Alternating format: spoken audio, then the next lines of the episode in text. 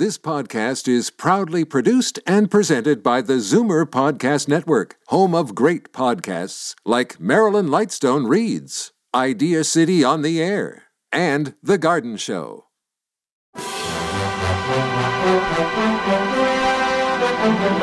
It's Zoomer Radio's Theater of the Mind with Frank Proctor. Open your mind as we fill your head with amazing thrills, chills, and laughs. Theater of the Mind. The best love programs from radio's golden age. Only on Zoomer Radio. Now, here is your master storyteller, Frank Proctor. Well, thank you, and welcome to the show. Well, once again, I'm a little short on time, which is okay for you since it gives you more time to spend with Bob Bailey in another episode of Let George Do It.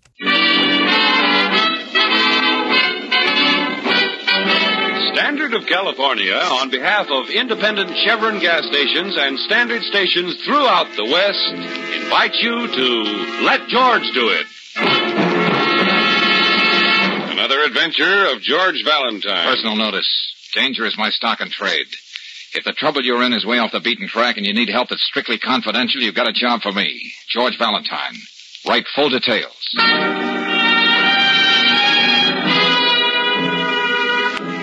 Uh, dear sir, you employed the word confidential in your advertisement. Uh, well, I need confidential help. Uh, my enthusiasm for birds has led me into a predicament. I was watching starlings, uh, but I saw something that was never meant to be seen, and it keeps haunting me, if I really saw it. Unless my eyes deceive me. My eyes deceive me. I was the witness, the only witness to an outrageous crime. There's nothing more I can say in a letter.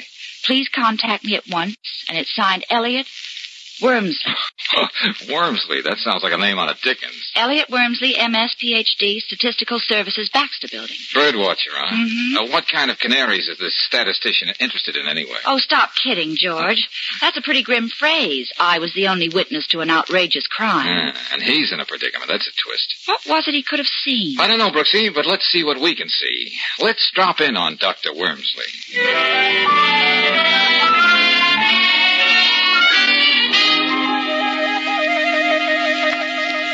These are the binoculars, Mr. Valentine. Uh, the ones I used to watch starlings on that penthouse roof down there. Uh-huh. But that's almost three blocks away, Dr. Wormsley. Yeah, I know. The river house, huh? Pretty swanky. Golly, George. You can see halfway around the world with these binoculars. All right, Angel, stop playing. Uh, back to you, Dr. Wormsley. So you looked for starlings and saw a killer hawk. eh? Uh, something like that, Mr. Valentine. Okay. Now, just what was this outrageous crime? What did you see that you shouldn't have seen? Uh, murder. I guess I dropped your binoculars, Doctor. Did you say murder? Uh, I, I can't be sure, uh, but I just trained my eyes down there, as I've been doing for weeks. And in that instant, I'm almost certain I saw a man push another man off the roof. Uh, of course, he had his back to me. What do you mean, almost certain, Dr. Wormsley? Well, it, it, it was over in a second, and I, I didn't expect to see what I think I saw. Besides, uh, statistics show that the element of error in visualization over a hundred yards is 14 to a thousand. Yeah, well, we'll take your word for that. But why didn't you go to the police with this story? Oh, no, no, Mr. Valentine. I'm a modest man, and I don't like publicity. Besides, I'm coming up for the presidency of my club. And, uh, well, so many people think bird watching is, uh, well, uh, a little peculiar. Yes, I know you wouldn't make it. But murder is a very serious business. Uh, Mr. Valentine, if I'd seen any mention of what I suspected in the newspapers, I would have volunteered this information to the police. But as it is, no crime has been reported. That's right, George. I didn't see anything about it. Still, the picture of those two men keeps haunting me. I, I'm thinking of my reputation, but I, I do have some public spirit, and I have to make sure. My conscience wouldn't let me rest if I didn't. Oh, I see. And you want me to check at the river house and soothe your conscience? Uh, That's it, young man, precisely. It uh, shouldn't take you more than a day, and I'm uh, willing to pay your usual fee. okay, it's a deal, Wormsley. Oh, Brooksy. Yes, George. Just on a hunch, get out of the Bureau of Missing Persons. See Finley. Okay. Find out if anybody's been reported missing from the river house. You will keep my name out of this, won't you? Oh, yes, we'll do our best, Professor. I'll meet you back here later, Brooksy. Okay, George. I'm going over to the river house.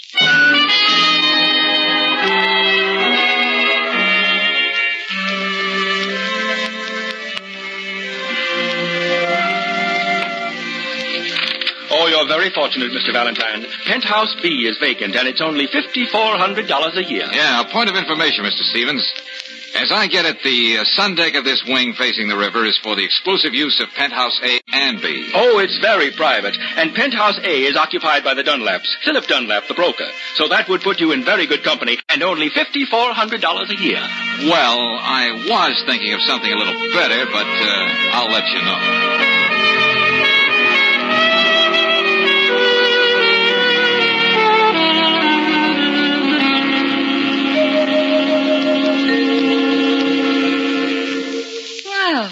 Look who went and rang my doorbell.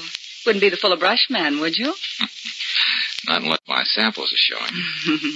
oh, come on in anyway. I hope you'll pardon the sunsuit. I wasn't expecting company. No, it's nothing at all. I mean, practically.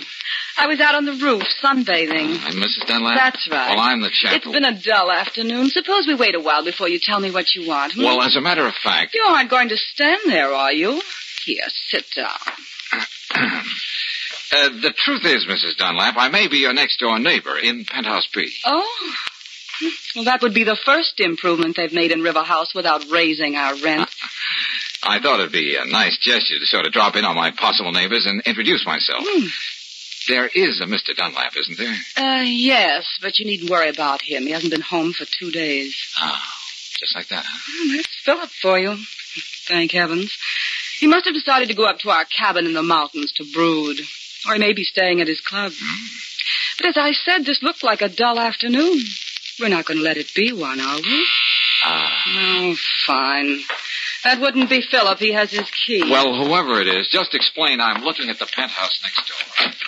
Hal. Listen, Paula, we haven't heard from Philip yet, and there are letters and contracts he has to sign downtown. All right, Hal. I'm not my husband's keeper. Oh, just the same, I thought you might be worried. Oh. Oh, I didn't know you were having company. Well, this gentleman may be our next door neighbor, I hope. Uh, Mr. The name's Valentine. Really, Paula? At least now you know his name. Oh, Mr. Valentine, this intense young man is my husband's secretary, Hal Sterrett. How do you do? I don't know what you're going to do, Paula, but I'm going to call the police and report Philip missing. Uh, please do that, Hal. I'd feel so much better. Lord, how I hate righteous men, especially when they're young. So petulant. Now, where were we, Mr. Valentine? Uh, I was just about to leave. A mood is a very fragile thing, isn't it? Oh, you've been right neighborly, ma'am. Goodbye. I don't think it's goodbye. Anyway, it was very nice, even not having known you.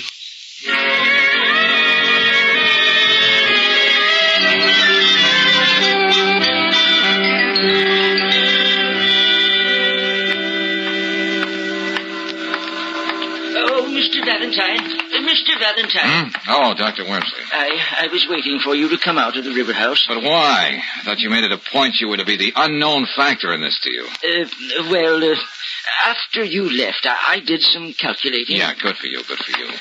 There must be a way of getting into this empty lot without climbing over that fence. And in my calculations, I discovered that the odds against anything as extraordinary as this happening to an ordinary man like me would be about uh, uh, 14,000 to 1. Hmm, You don't say. Uh, so, if you don't mind, Mr. Valentine, I'd, I'd sort of like to uh, tag along with you and see if I'm uh, really that one in 14,000. Uh-huh. Looks as though there's a gate in this fence. If we can get these cans out of the way. George! George! Hey, Brooksy, you should have brought a friend. We'd have a fourth for bridge. Oh, oh, hello, Miss Brooks. Oh, George, there's been no report of anyone missing in this district. Oh, thanks. I was on my way to your office, Dr. Wormsley, when I saw you heading for the river house. So here I am. Well, kids, let's see what we shall see.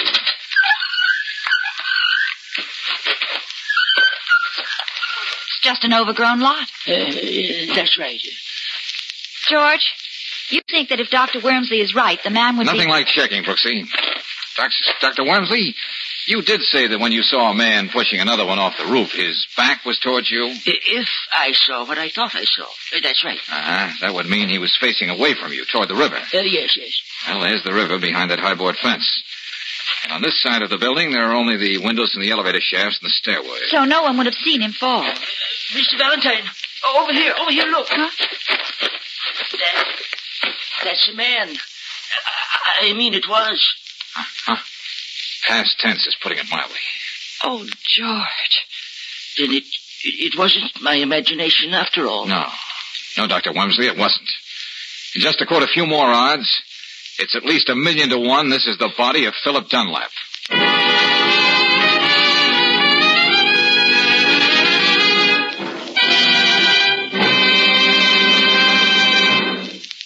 We'll return to tonight's adventure of George Valentine in just a moment. Meanwhile, a word about the great American pastime. If you're a baseball fan, check these two tips for getting the most out of this season. Number one, when you're driving to and from the game, use fast starting Chevron Supreme gasoline. Special blending agents in Chevron Supreme give your car speedy warm up and quick pickup for traffic getaways. And when it comes to hill climbing, premium quality Chevron Supreme gasoline takes you smoothly over the steepest ones. Number two, at independent Chevron gas stations and standard stations where you can get Chevron Supreme gasoline, there's a grand gift for you. It's a 48 page book about baseball written by Bert Dunn. You'll find in your free copy of Batter Up the fundamentals about this great American sport.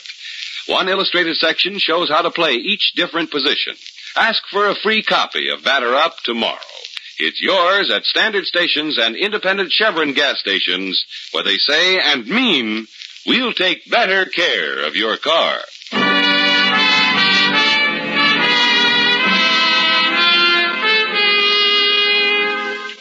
And now back to tonight's adventure of George Valentine. It's only natural for a member of the Bird Watchers Society, even when he's a professional statistician like Dr. Wormsley, to be watching starlings on a penthouse roof.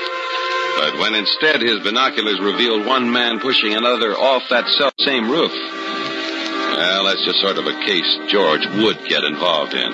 It's about an hour since George found Philip Dunlap's body in the weed covered lot back of the apartment building. And now we join George and Claire talking to Lieutenant Riley at Homicide.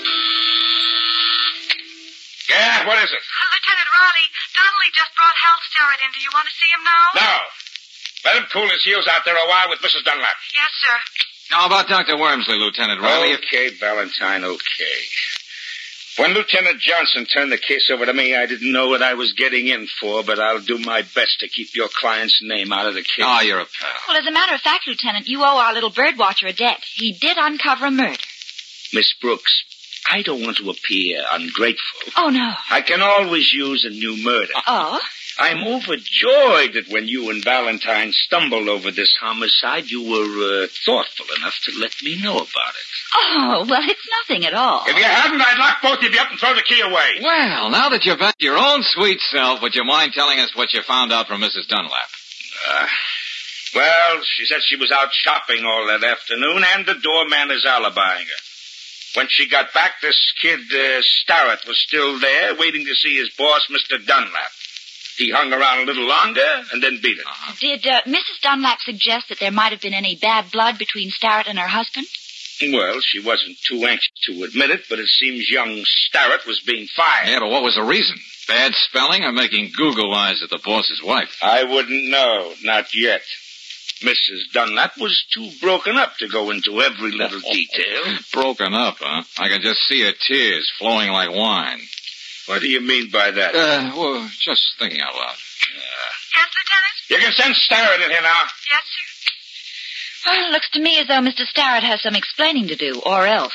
Well, we know that he was there that afternoon, and your Dr. Wormsley saw a man push Dunlap off the roof. Uh, come in, son. Come in, come in. Lieutenant, Sit I don't down. understand any of this. I. Oh, you. Hello, Starrett. What are you doing here? Just a neighborly interest in the fate of your late employer? Say, what is this? Yes, George, I didn't know you two had met. Well, never mind. Now, what's this about Dunlap deciding to fire you, Starrett? Well, I, uh, Why? he, uh, he didn't like my work, I guess. That's the usual reason, isn't it? You'll save a lot of time if you tell us the truth. You asked me a question, and I gave you the only answer you're going to get. You had a fight with your boss, didn't you? No. In the struggle, you pushed him off the roof. No. A man saw you from an office building. He couldn't have. Oh, Lieutenant. Yes, Donnelly. Can I see you a minute? Yeah, okay. I'll be right back. Hey, tell me something, Starrett. Yes? If you were already fired, why were you so worried about Dunlap? Even going to the Bureau of Missing Persons yourself. Because he was the best friend I ever had. It hardly jives with the story Lieutenant Riley is building up. Say, Starrett, Yes? You're a college man, aren't you? Oh, what of it? Syracuse, 1942. What? Why, yes, but but how did you know? This, um, Phi, uh, Phi Beta Kappa, too, aren't you? That's right. But what are you driving at, Lieutenant? Well, uh, this Phi Beta Kappa key. The medical examiner found it clenched in Dunlap's fist. It's yours. I, I don't know how it could have gotten there. He must have ripped the key off your chain as he fell off the roof. Okay, Starrett, I'm arresting you on suspicion of murder.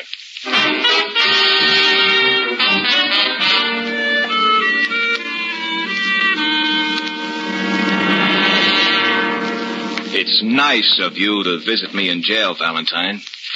But what's the use of going over the same story again? Paula would go right. Let's say it intrigues me, Starrett. Paula would go right on denying I ever gave her that key. I can't prove it. Why should you believe me any more than anyone else? Because I happen to know a little more about the lady in question. Now, look, friend, let's stop being delicate. Paula decided she liked your type and made you the odd man in the triangle. That's why Dunlap was giving you the gate. Oh, I, I tried to break off with her, but she always managed to be around, taunting me. She had me spinning on my head. Yeah, I know what you mean. Say, did you have a fight with Dunlap when he fired you? No, I, I wish there had been. That would have been easier than the way it was. Go on. He was hurt, and I was sick and ashamed of myself. He knew there were others, and that made the whole thing even cheaper. Now, surely just firing you, Starrett, wasn't the answer for Dunlap. Oh, he knew that. One of my last acts as his secretary was drawing up the papers that cut her out of his will. Hey, now, wait a minute. That just puts you in deeper. That means Paula had no motive. Hey, how about insurance? Well, uh, there was a big policy Philip took out recently with Paula's beneficiary. He didn't change that. Oh, isn't that kind of strange? Oh, it wasn't something he overlooked. There was a funny smile on his face when he told me he was leaving that as is. That's very interesting. Oh, look, Valentine, I didn't kill Philip. When I was there, I didn't even know he was out on the roof. Okay, I'll just take it easy. I'll do what I can. What can you do? You'll never get the truth about that key out of Paula. And Dr. Wors, uh, Wormsley swears there was a man out there struggling with Philip. What man? A burglar? One of Paula's ex-boyfriends? Or possibly the man on the moon? I think I'll drop in on Paula again. I don't know what I expect to find, but with a gal like that, the unexpected is bound to be interesting.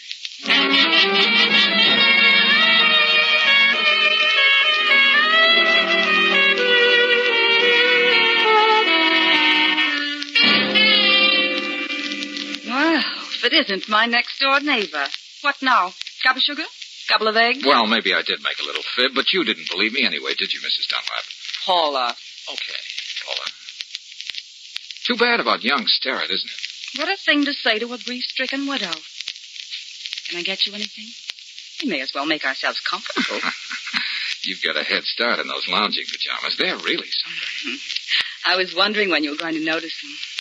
Hey, you know, I never appreciated before what lounging pajamas can do for a woman. Didn't you? No, no. I might say if she were out on a roof and someone happened to see her from Dr. Wormsley's window, he might mistake her for a man. Hmm, if he'd never seen a woman before. His office is more than two blocks away. But uh, to get back to our hypothetical woman, Yeah. how much do you guess she'd have coming to her if her husband were murdered and there was a nice fat insurance policy, the only thing he didn't cut her out of? We've gotten a long way from lounging pajamas. Oh, I don't know. And I can't help wondering what the lady in question would do if she had a perfect patsy and a difficult young man who was suffering pangs of conscience.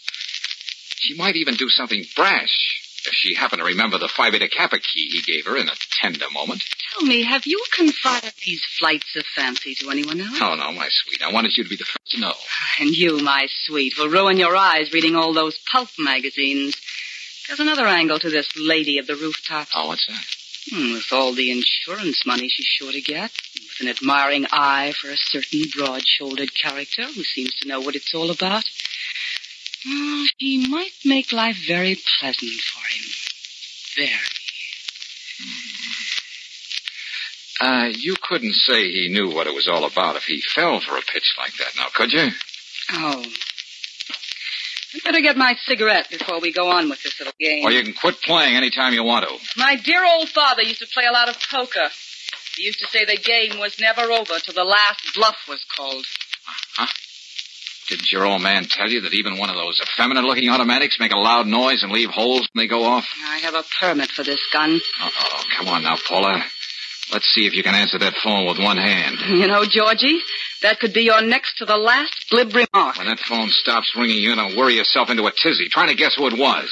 We've been supposing a lot of things here tonight. Now let me top it off.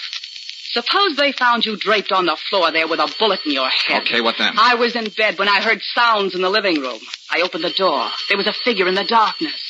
After everything I'd been through, I didn't stop to think. I shot the prowler. I gotta hand it to you, Paula. Skip it. Just sit there on the couch a few minutes till I get my story straight. When I shoot you, I may have to tell the story a dozen times tonight, so it's got to be perfect.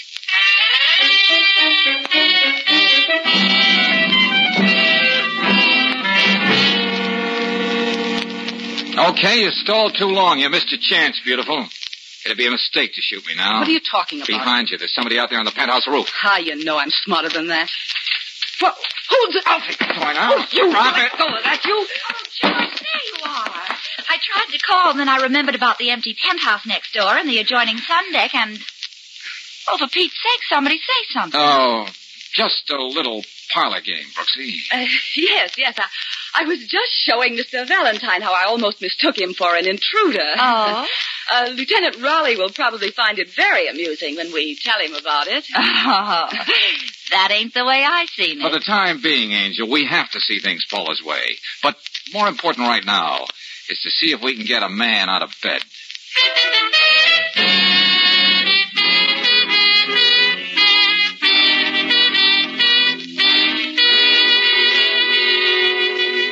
No trouble at all, Valentine. Don't mind selling a little insurance any time of the night. Are these all representative policies, Bennett? Yes, sir. Anything you want, we've got it. Life, accident, comprehensive liability, tornado insurance, plate glass. Any insurance against fatality during parlor games? Uh, what's that, Miss Brooks? Just a private joke. This life insurance policy. Oh, any amount you want. Just a simple physical Well, these examination. clauses at the beginning, they're pretty standard in all life insurance policies, aren't Oh, they? Yes, indeed. Each one of them meant to protect policyholder and the company. What's up, George? Well, uh, thanks a lot, Bennett. Uh, You've been a great help. Yeah, but look, old man. Sorry, shopping around, but I'll keep you in mind. Let's go, Brooksy. Now, Brooksy, first thing in the morning, I want you to check with all the druggists in this section of town around River House, Dr. Wormsley's office, 20 or 30 blocks in each direction. Oh, my aching I'm going to be with Lieutenant Riley. I hate to think of his blood pressure when I mention one little word.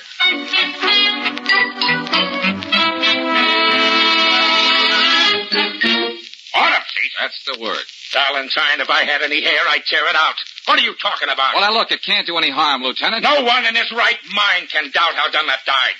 This Wormsley saw him shoved off the roof. Then the body was found sprawled all over an empty lot, 12 floors below. Cause and effect. I have every reason to doubt that Sterrett killed Dunlap. Ah, I suppose you're going to tell me Mrs. Dunlap killed him, huh? That she used to be the strong woman in the circus. I didn't say she killed him. Then who? What? Ah, for the love of heaven. How about that autopsy, Lieutenant?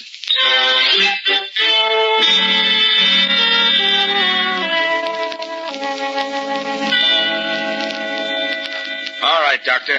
Will you tell Valentine here that he's just been wasting our time? I wouldn't say that, Lieutenant. Huh? What'd you find? Enough poison in Dunlap to stop an army dead in its tracks. All right. All right, I can't argue with the laboratory. But I don't get it, Valentine. How many times do you kill a man, poison, throw him off the roof? Ah, it's a wonder we didn't find a knife in his back, too. Doctor, just how does this particular poison work? Instantly, every muscle in the body becomes rigid all at once and stays that way. Uh-huh. Then it's possible that after a couple of days, the effects of the poison could be mistaken for rigor mortis. Not only possible, Mr. Valentine, it seems just what happened. Hey, wait a minute. Wait a minute. If Dunlap's fist was clenched like that the moment the poison took effect, how did that Phi Beta Kappa key get in his hand? That's the point, Lieutenant. It was forced into it. And certainly Hal Sterrett didn't do it. That does it. That does it. I'm going to have Paula Dunlap picked up, and she'd better have all the answers.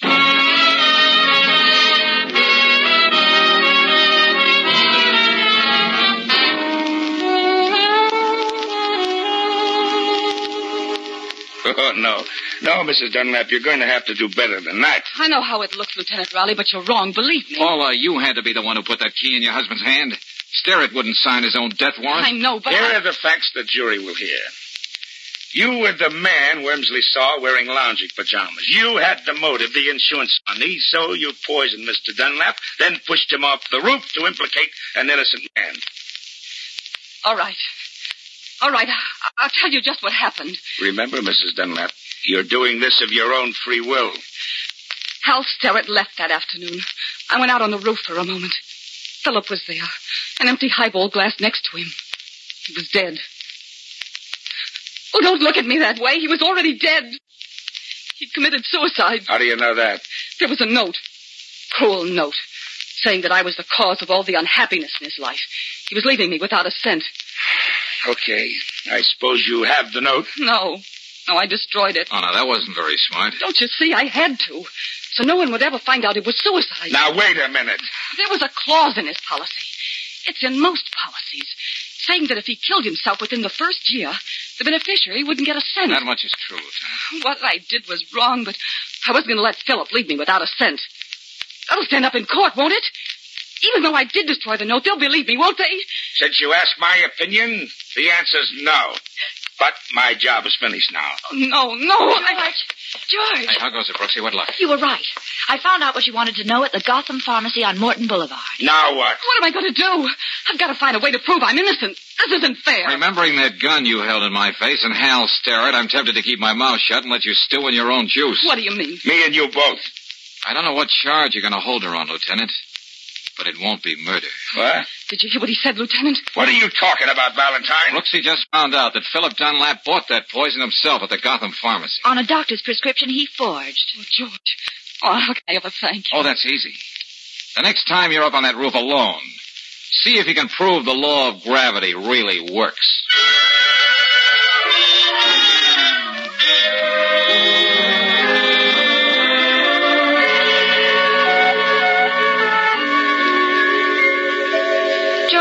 Think that was sort of a morbid joke for Dunlap to play on his wife? Well, Angel, Paula played a few pretty grim jokes herself. Yes, but to leave her name in that insurance policy, knowing that she wouldn't get a penny. Crime, punishment, simple. Oh, uh, hello. Anybody here? Oh, Dr. come. Burns.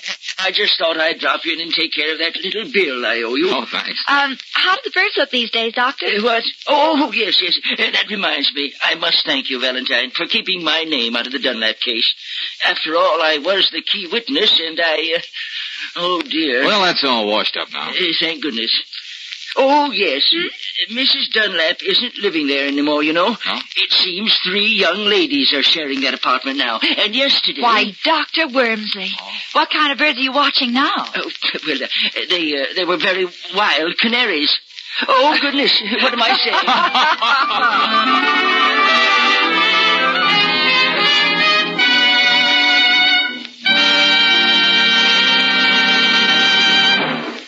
And now, a message of importance to motorists.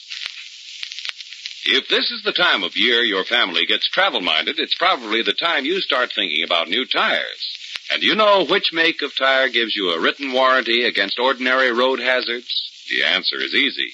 Atlas tires. That's right. Each new Atlas passenger tire is warranted for 12 months against blowouts, cuts, and bruises that might happen to ordinary tires. And each Atlas tire has a double warranty. First, by the manufacturer, and second, by the distributor. Another thing to keep in mind when you're buying tires is a two or four wear better than an uneven number. Give you softer riding and easier car handling. For that extra margin of safety, get Atlas tires at standard stations and independent Chevron gas stations where they say and mean, we'll take better care of your car.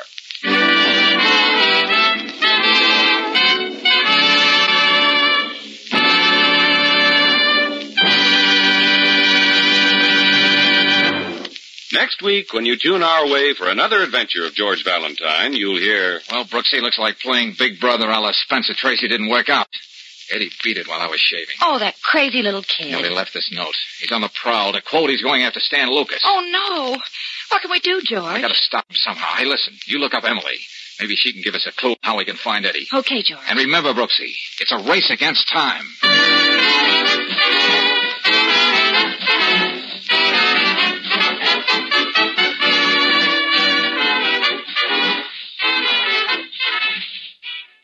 Stay tuned for Phil Harris and Alice Faye next on Theater of the Mind. Time now for Phil Harris and Alice Faye next on Theater of the Mind. Good health to all from Rexall.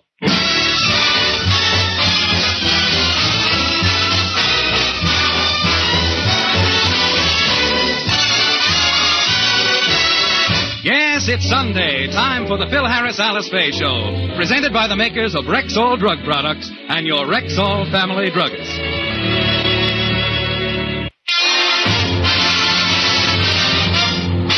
Good health to all from Rexall.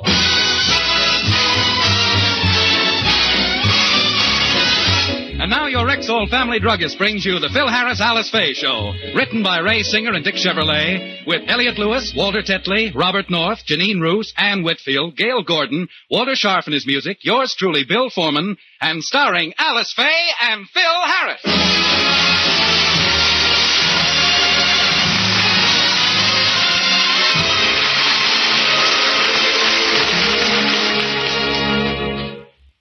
Like most housewives, Alice is concerned about the high cost of living. It's been bothering her for some time, and this morning she's decided to broach the subject to Phil. Phil, can I talk to you a minute?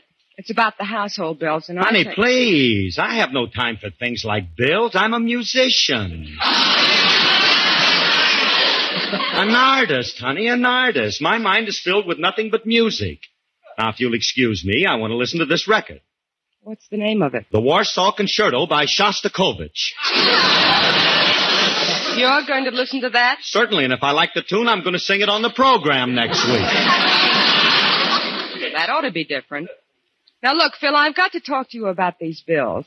We're spending too much and it's all your fault. You're too extravagant.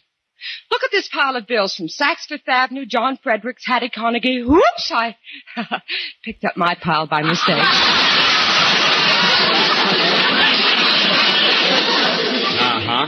And I'm extravagant. Well, you are. Look at these bills. Custom-made suits, hand-painted ties, imported shoes, suede shirts. All right, suede- all right. Watch your blood pressure. Take it easy now.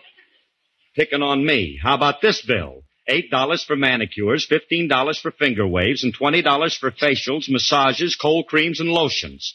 Are you going to find fault with this one? No, no. Those items are nece- necessities. Well, I'm glad you feel that way. Being in the public eye, I need all them things.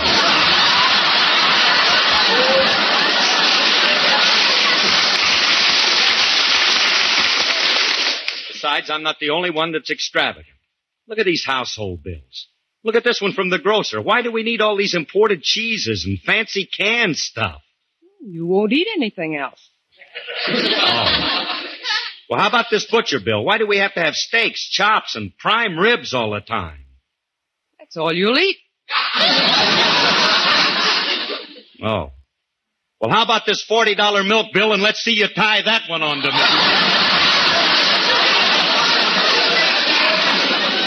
Bill, there's no point in arguing. William suggested we cut down on meat. As our business manager, he feels we can save money there. In fact, he's out right now doing the shopping for us. Oh, Willie's doing the shopping. Uh-huh. Fine. Ain't that ducky? I can just see him raising Mary Ned because the price of Dutch cleanser's gone up a halfpenny.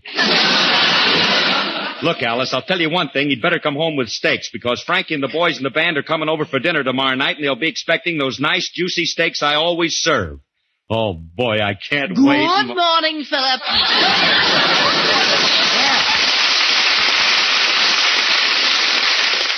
Well, if it ain't Bargain Boy Faye, the scourge of Safeway. How did you make out, William? Eh, I got everything you need for tomorrow night, and I. Oh, it was quite a load to carry. I'm all tuckered out. well, give Grandma your basket, Little Red Riding Hood. Come on, Willie, open the sacks. Let me see those steaks you got for tomorrow night. My mouth is watering for some of those Oh, good old... Philip, I didn't get steaks. I got something much more delicious. Yes, I did. Mm-hmm.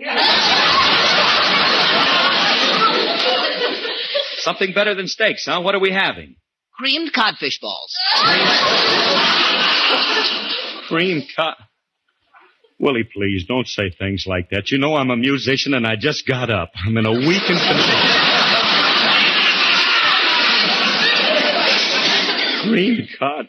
Philip, the cuts of steak you like cost a dollar fifty cents a pound. Much too expensive. Now, the menu I, I prepared for tomorrow night is excellent. Cream codfish balls are wonderful. They're inexpensive, nutritious, and positively delicious. Thank you, Prudence Penny. now get lost, Elroy. What are you trying to do? Poison my friends? With you arranging the dinner, how can it possibly be a success? It will be a success, Philip. It will. I guarantee that after a few cocktails, there. I don't care what. Cocktails? Brother William, you may return to the fold. all is forgiven. Well, hey, are you sure you got enough to drink for all of us? Definitely, Philip. I got two whole gallons of sauerkraut juice. Is it cold?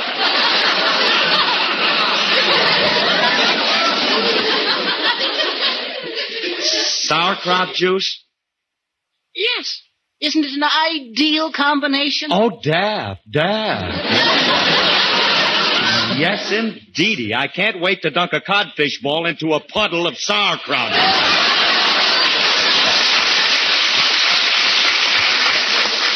Really, Philip, I don't know why you're making all this fuss. Alice, do you see anything wrong with a combination of sauerkraut juice and cream Oh, codfish? please, please, Willie. I feel a little faint myself. Thanks for your help, brother, but I'll take over from here. Mhm, Very well, Alice. I'll just carry it into the kitchen for you. Uh, shall I leave it on the table or shall I put it in the refrigerator? Just throw it on the floor. Maybe the cat'll get at her. Willie. Frankie and the guys are coming over for steak and now. Come in. Frankie, I don't mind. He's like one of the family. He don't come over just for what he gets to eat. Oh, hello, Frankie. What time do we eat, Curly? Frankie, the dinner isn't until tomorrow night. Oh. Well, in that case, I better take off this napkin. I could have sworn that you said tonight was the dinner. All right, all right, come on in. You can have dinner with us tonight, too. That's real nice of you, Curly. Frankie, look, I'm glad you came over. Something's got me awful upset. And, well, you're the only one I can talk to. Seems like you're the only friend I got who will listen to me. Yeah, what time did you say we're going to eat? I didn't say. I told you that it's still three hours until dinner. You're a little over anxious, aren't you? Of course not. I didn't come over here just to eat. Then put away the knife and fork. Look, Remley. I got some bad news for you. Yeah? We're not having steak tomorrow night. I hope you don't mind, kid. No, that's okay, Curly. I ain't particular. I'll eat anything. If I can't have steak, I'll eat something else. What are we going to have? Cream codfish balls. Frankie, come back here! Now come on inside. All right, but if you ever say a thing like that to me again, I'll punch you right in the nose. Close that door and come on in. You ought to know very well it ain't my fault. Willie says that we're spending too much money on meat and he's going to arrange the menu. Willie, that's square. Suppose that means we're not going to have any drinks before dinner. Oh, yes, yes.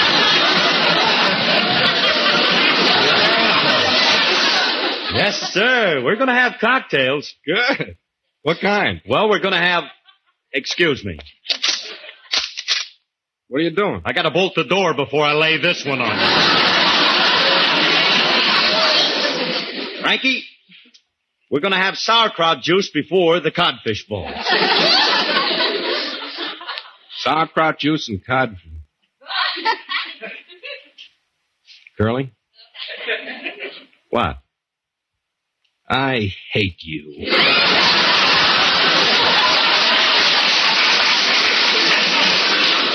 I want steak. Stop thinking of yourself all the time. Alice says steak costs her a dollar and a half a pound and we can't afford it all the time. There you are. That's the trouble with women. They don't know how to shop. Why should she pay a buck and a half? Curly, why don't you do the shopping? You can buy in quantity like a guy I know. He bought a whole steer and he got it for 30 cents a pound. He had it cut up and packaged and he brought it. 30 cents a pound. That's all. Yeah. 30 cents. That's all. Hey, I could show Alice. With a whole steer, I could have steak every day. And... Sure. Hey, wait a minute. Hey, what does a steer weigh? Pretty big, Curly. They weigh about a hundred pounds. About a hundred, huh? Cost you about thirty bucks for the whole thing. If you want one, I know a guy who's got a ranch and I can get it for you. You can? Uh-huh. Hey, look, Frankie, I'm going to buy one. Look, I can't leave now. You go over and buy it for me. Get the best meat he's got. Have it cut up into steaks and charge it to me. Okay, Curly, I'll take care of everything. Good. Now you buy the meat and let me know as soon as you consummate the deal. Okay. Consomme? Eh? What's he expect me to get? Soup meat?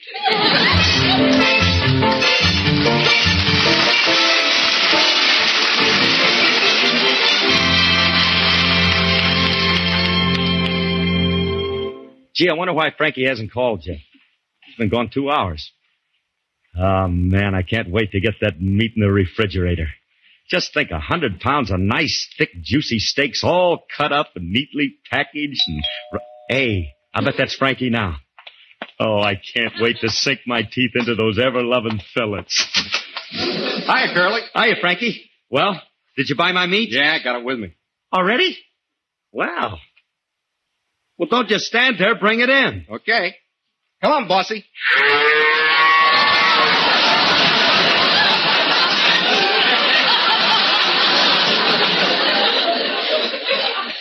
Frankie, what have you got there? Your meat. Beautiful hunk of bovine, ain't it? But I didn't want it that way. I wanted it all wrapped up so I could put it in the refrigerator. Okay, get a piece of paper and we'll wrap them up. Frankie, I thought we were going to have it butchered and all cut up. Oh, this guy's just a rancher. He doesn't butcher it. Uh, Curly, it cost a little more than I expected. Instead of 30, it cost 40 cents a pound. 30, 40, 30. What's the difference? All right. I don't mind that. Certainly it's all right. 40 cents a pound for a 100 pounds Curly? is only... Curly, What? weighs a little more, too. How much? 1,100 pounds.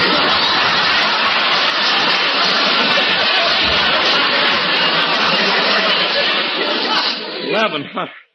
Remley, why do you do these things to me? I never done nothing to you. I never kicked your grandmother. I never did nothing What are you getting to you. there. excited about? What are Oh, you getting 1100. excited about? Instead of 30 bucks, it's costing you a measly $440. Besides that, you got enough meat here for two years. Still cheaper than a dollar and a half a pound. Oh, I guess you're right. But what am I going to do with this animated Bull Durham sign? Eat it. Eat it. Eat it.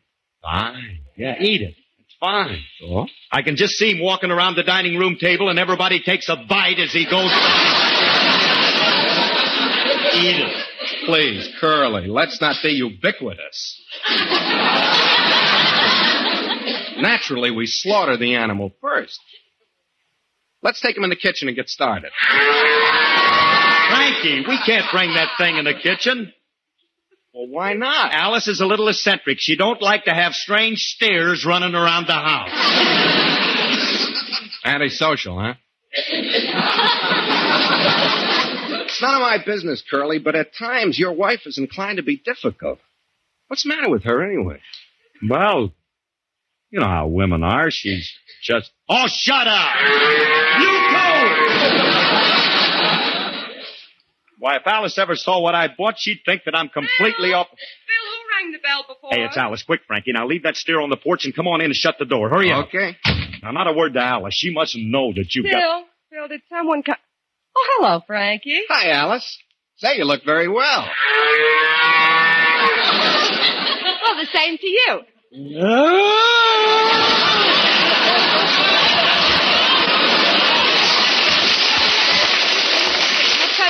is that, Frankie? I, I, I who, who's that stomping out on our porch, Bill? Who? Oh, that's, uh, oh, oh, honey, it's my lady harpist.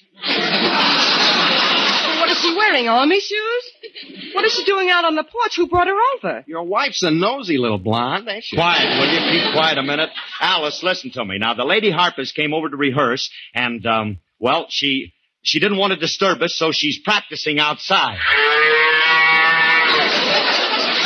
Well, I must admit she's playing it much better this week. Bill Harris, I'm going to see who's out on that porch myself. Alice, I wouldn't go out there for... I'm going to see. Ah! Oh, for heaven's sakes. Oh, Something wrong, Alice? Oh, Phil, Phil Harris, what is that horrible monster you've got out there? Oh, Huh? oh, honey, it, oh, it's just a steer.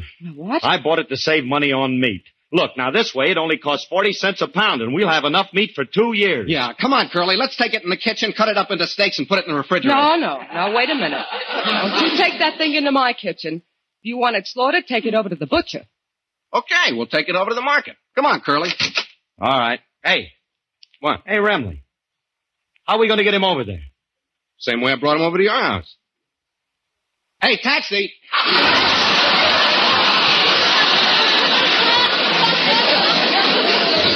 You brought the steer over here in a taxi? I had to. The streetcar was too crowded. Cut that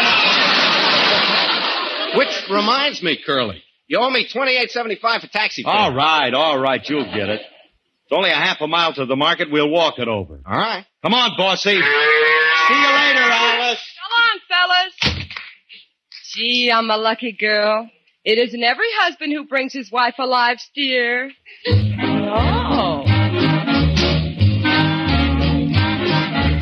East is east and west is west and the wrong one I have chose. Let's go where I'll keep on wearing those frills and flowers and buttons and bows and rings and things and buttons and bows. Don't bury me in this prairie, take me where the cement grows. Let's move down to some big town where they love a gal by the cut of her clothes and I'll stand out in buttons and bows. We'll love you in buckskin or skirts that you've homespun. Oh, but I'll love you longer, stronger, where your friends don't tote a gun. My bones denounce the buckboard bounce and the cactus hurts my toes. Let's vamoose where gals keep using those silks and satins and linen that shows. And I'm all yours in buttons and bows.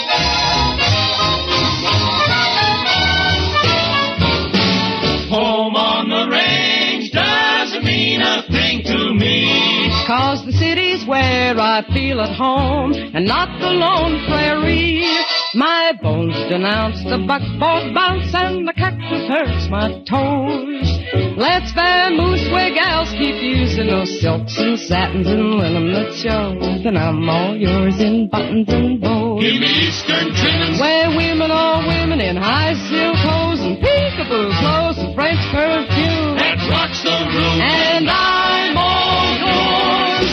buttons and bows.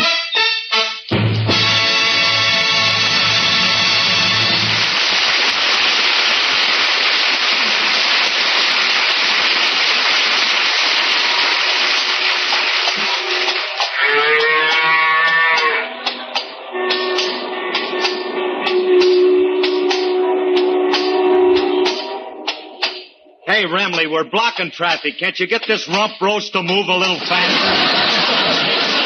Maybe if you got off and pushed it, it'd help. Hey, Curly, look, we're at the market already. Already, he says. Already. Hmm? It's taken us two hours to go a half a mile. Now let's get off and take him over to meat market. I hope nobody sees us with this Hi, thing. Mr. Harris. Uh-oh. Hello, Julius. Hi, kid. Good to see you, Mr. Remley. You too, Mrs. Remley.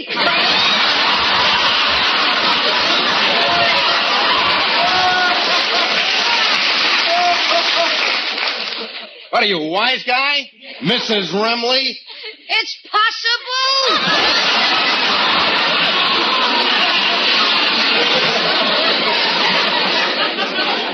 I've seen you out with stranger looking things than that. All right, all right, you two. Break it up. Let's break it up. Hey, kid. Where's the butcher that owns this meat market? He's at the market across the street buying lamb chops for his wife. He buys his meat across the street? Yeah, he can't afford to buy it here.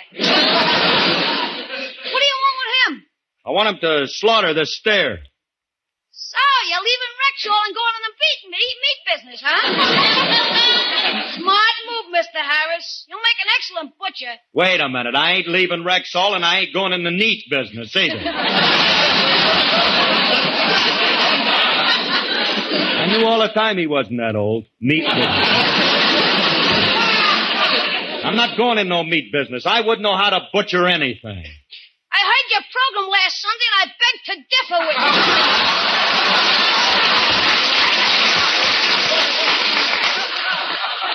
anyway, the butcher can't slaughter it for you. You gotta have that done by the packing company downtown.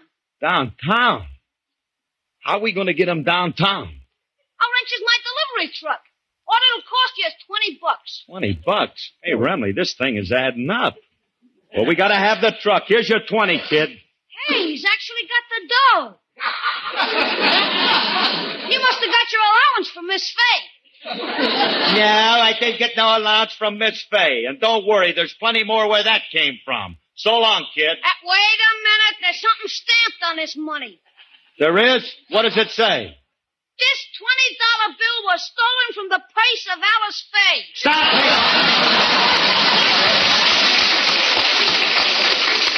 Hey, Remley, let's get out that packing house.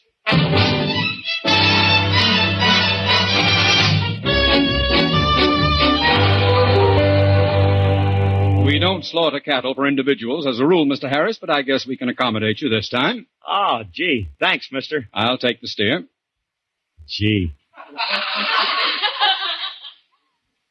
Kind of, kind of hate to see him go. I've become sort of attached to him. Stop slobbering.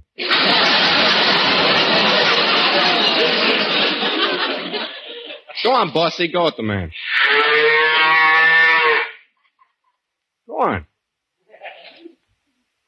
Oh, go on, will you? This ain't no attitude to take. The man ain't gonna hurt you. Oh, Frankie, how can you lie to the animal like that? Let me talk to him. Bossy, I know, I know, I know, I know how you feel. But, but that's life. Horns up, old boy. You've, you've, you've, you've just got to face these things and, and, and be brave. Mr. Harris, are you related to this steer?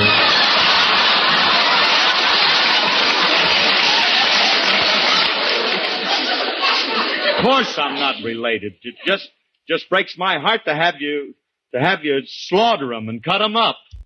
Would you rather take him to a mortician and have him laid out? For crying out loud, let the man take him. Come on, boy. You gentlemen wait here. I'll have him ready for you soon. Well,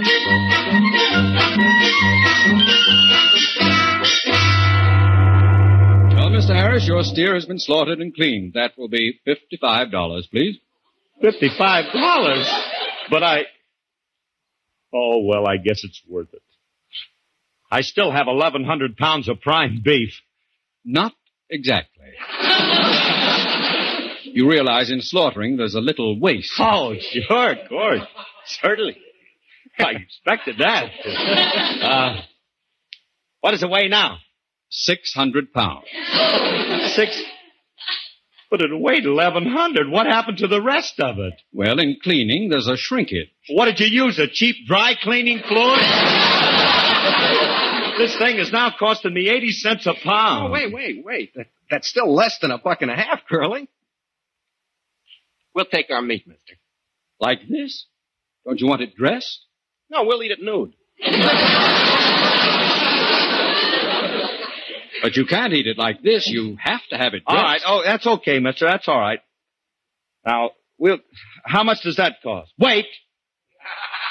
Whisper it to me. Lay it on me lightly. Well, it shouldn't be too much. We can have it dressed for you for uh, $85. Hey, who's going to dress it, Adrian? We'll take it to the Star Outfitting Company. They do a cheaper job. Quiet. Now leave the man alone. Look, mister, go ahead and dress it and cut it. Anything, just so I get my steaks and chops. Steaks and chops? Don't you want any other cut of meat? Look, mister, please, don't argue with me. I don't feel too good. Will you just get me my steaks and chops? That's what you want? Very well.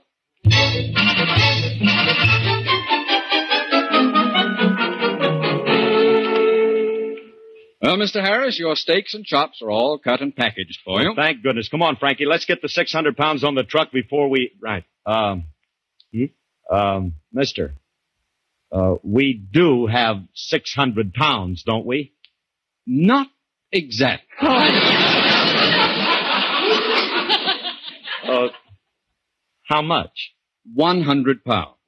You only wanted steaks and chops, you know. But only a hundred pounds. I told you steer weight only a 100 pounds. I told. Will you keep quiet? Look, mister, let's forget the whole thing. Glue my steer together and I'll take him home, will you? Remley, you got me into all this. Buy a steer, save money, 30 cents a pound, enough for two years. Look, I never want to see you again. Mister, give me my meat. I'll take it. Like this? Oh, oh, I know I'm a sucker for asking, but what now? Well, for this much meat, you'll have to have it quick frozen. You'll need a locker. And for only $120 a year, we can let you have one of our best lockers. A locker yet. Look, I just want to eat this steer. I don't want him to join a country club. I know he's a pedigreed steer, but do we, does he have to be a social butterfly? But, Mr. Harris. All right, all right. I'm too weak to argue. I'm trying to save money, and now these steaks are costing me over $7.50 a pound. Remley, this is all your fault. My fault? I can't help it if you pay black market prices for meat. You know something? If I wasn't sick, You ought to be I'd punch you right in the nose. It's guys like I- you that cause inflation. Me, you At brought a time like this, it's up to You every citizen steer in my house. You had him coming all over. I need meat like I need a whole man. What are you trying to tell me?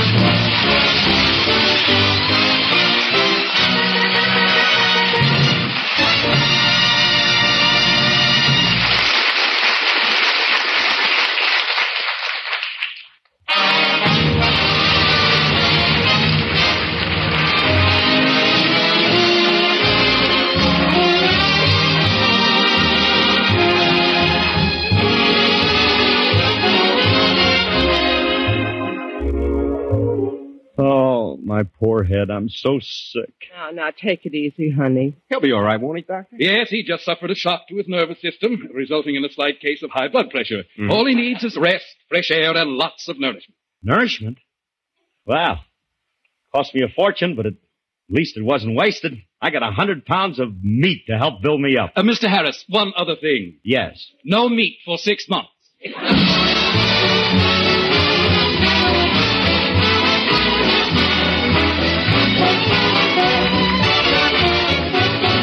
Stay tuned to this station for the Edgar Bergen Charlie McCarthy Show, which follows immediately. This is NBC, the national broadcasting company. Thank you for listening. Tomorrow night, it's Gunsmoke, followed by Richard Diamond, Private Detective.